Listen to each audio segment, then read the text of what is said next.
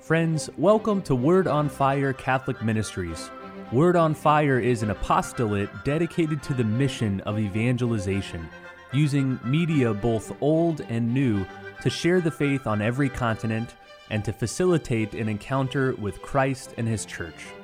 The efforts of Word on Fire engage the culture and bring the transformative power of God's Word where it is most needed. Today, we invite you to join Bishop Robert Barron as he preaches the gospel and shares the warmth and light of Christ with each one of us. Peace be with you. Friends, one of the most distinctive and frankly scandalous qualities of ancient Israelite religion is the insistence that Israel is the specially chosen people of God. And the thing is, it's simply impossible to avoid this theme. It's everywhere in the Bible. Of all the nations in the world, God has singled out Israel as his specially chosen people. Of all the mountains in the world, God has chosen Mount Zion. Of all the holy places scattered around the world, indeed scattered around the Holy Land, he has chosen the temple in Jerusalem as his special and unique dwelling place. In fact, broaden this theme out. The God of the Bible, like it or not, is a choosing and electing God. So, for example, God chooses Israel among all the other nations. He chooses Abel, not Cain. He chooses Jacob, not Esau. Chooses David, not Saul, etc. Again, this is not a, a minor, isolated idea, it's up and down the Bible. Well, here's the thing, especially today, in early 21st century, we find this sort of language really objectionable. Talk about exclusive. God, it's God doing the choosing, mind you. God chooses one over the other. Some are special, some are not. I mean, our value today seems to be well, everyone's special, everyone's chosen. And about the worst thing you would say about a human being is that he or she is being discriminatory, that they're making judgments, they're preferring this one over that one. But yet, God clearly operates this way throughout the Bible. Well, the tension now is not just one from the 21st century. In a way, you can sense it in the Bible itself. So I'm not going to uh, unsay what I just said. This theme is everywhere. But we have to find something really interesting. The Bible has a balancing and complementing perspective that runs all the way from the beginning to the end. And I want to begin by looking at our first reading for this weekend, which is from the book of the prophet Isaiah. Because Isaiah is one of the great places to see this tension and the way the Bible resolves it. So let's look at Isaiah.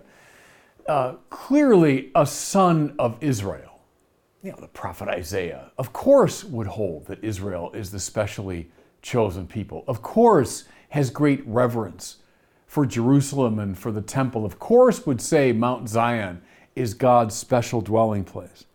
He loves the Sabbath day and he loves the covenants and the holy mountain. I mean, all of that is undeniably true of Isaiah.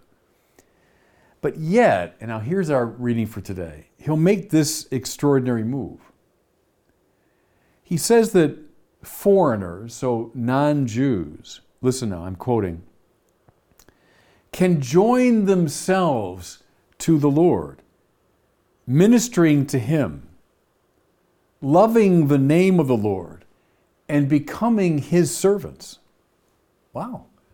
I thought Israel was the specially chosen. I thought Israel alone, you know, were the, were the servants of the Lord. But here, non Jews can minister to the Lord, become his servants. Now, how? Precisely by being drawn toward all those peculiar and unique institutions of Israel precisely by being drawn to and by the holy people Israel. Another quote from our reading for today Them, meaning foreigners, I will bring to my holy mountain and make joyful in my house of prayer. So, God's house of prayer, uh huh, on God's holy mountain, yep, in his uniquely chosen temple among his uniquely chosen people, yes, but, but, foreigners, foreigners I will bring to my mountain and make joyful in this distinctive house of prayer. And of course, all of this echoes one of my favorite passages from the second chapter of Isaiah. So go back a little bit earlier. Here's what we find. In days to come, the mountain of the Lord's house shall be established as the highest of mountains. Okay, that sounds familiar. The, the Mount Zion, the Lord's house, it's the highest, it's especially chosen. God uniquely dwells there. Yep. But listen, it shall be raised above the hills, and all the nations shall stream to it.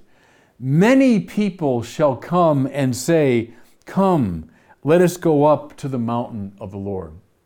Look it up today. Isaiah chapter 2, you'll find that. Beautiful, lyrical.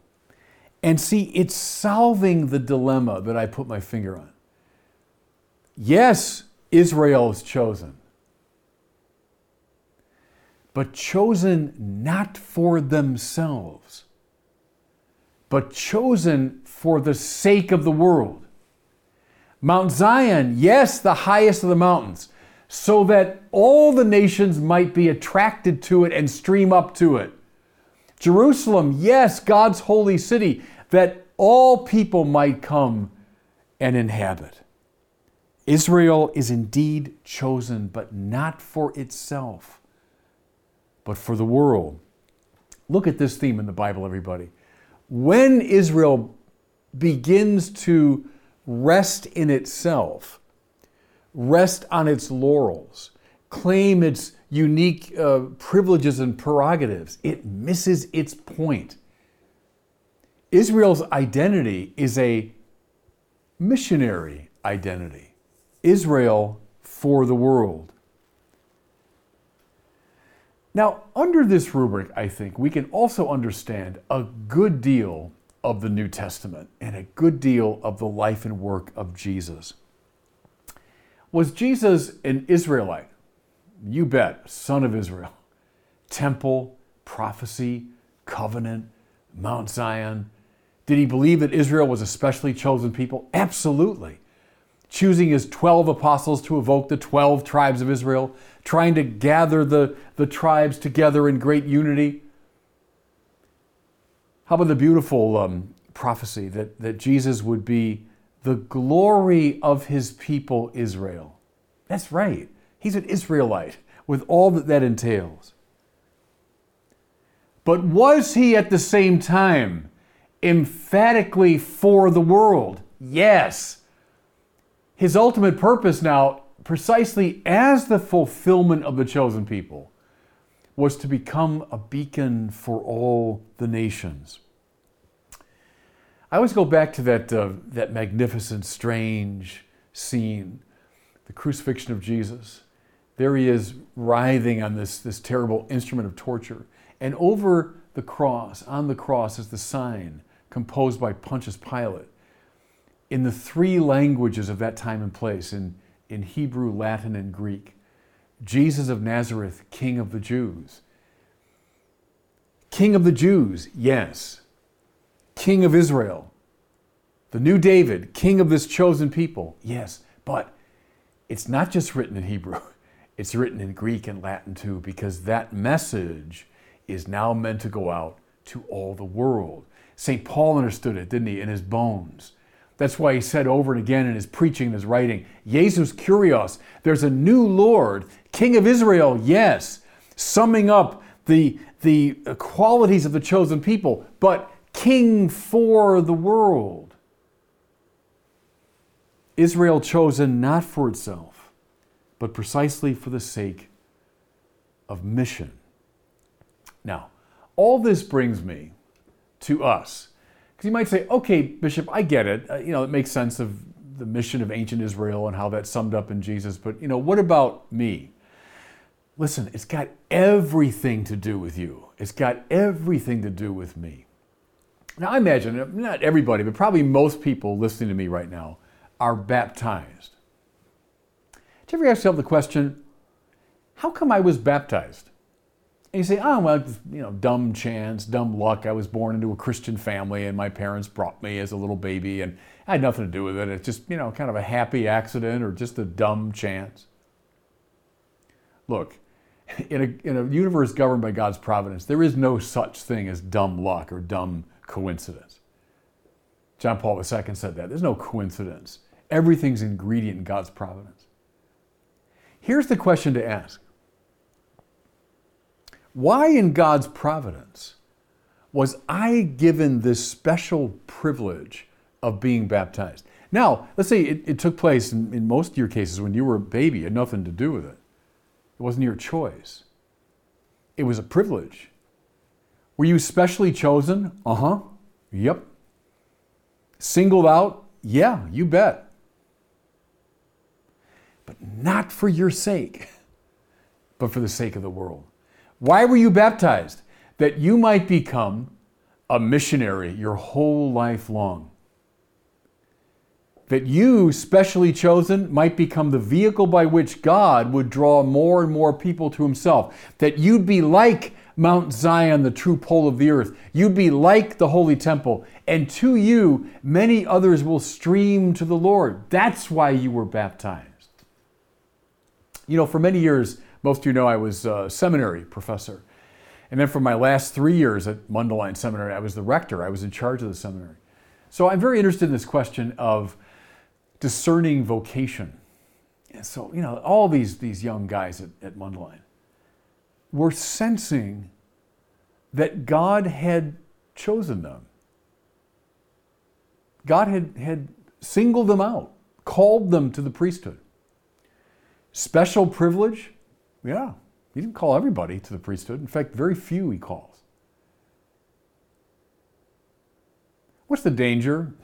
The danger is this can slide very easily into what we rightly call clericalism. That means, hey, I was chosen because I'm great. I was chosen so I might have privileges and prerogatives. I was chosen because God must think I'm better than other people. That's clericalism, everybody. What I preached all the time at Mundelein was exactly this point. Yes, God has specially singled you out. Yes, God is calling you, He's choosing you. But God never chooses Israel for itself, He chooses Israel for the world. And so, all the baptized listening to me, maybe those listening right now who are feeling or discerning a call to the priesthood, maybe those already in holy orders. Principle applies to every one of us. We have a choosing God, an electing God, but don't, don't worry. Don't, don't play the game of contemporary culture that God is being arbitrary and exclusive. And that's not what it means. No, no, no. The choosing and electing God has chosen you for the sake of the world. And God bless you.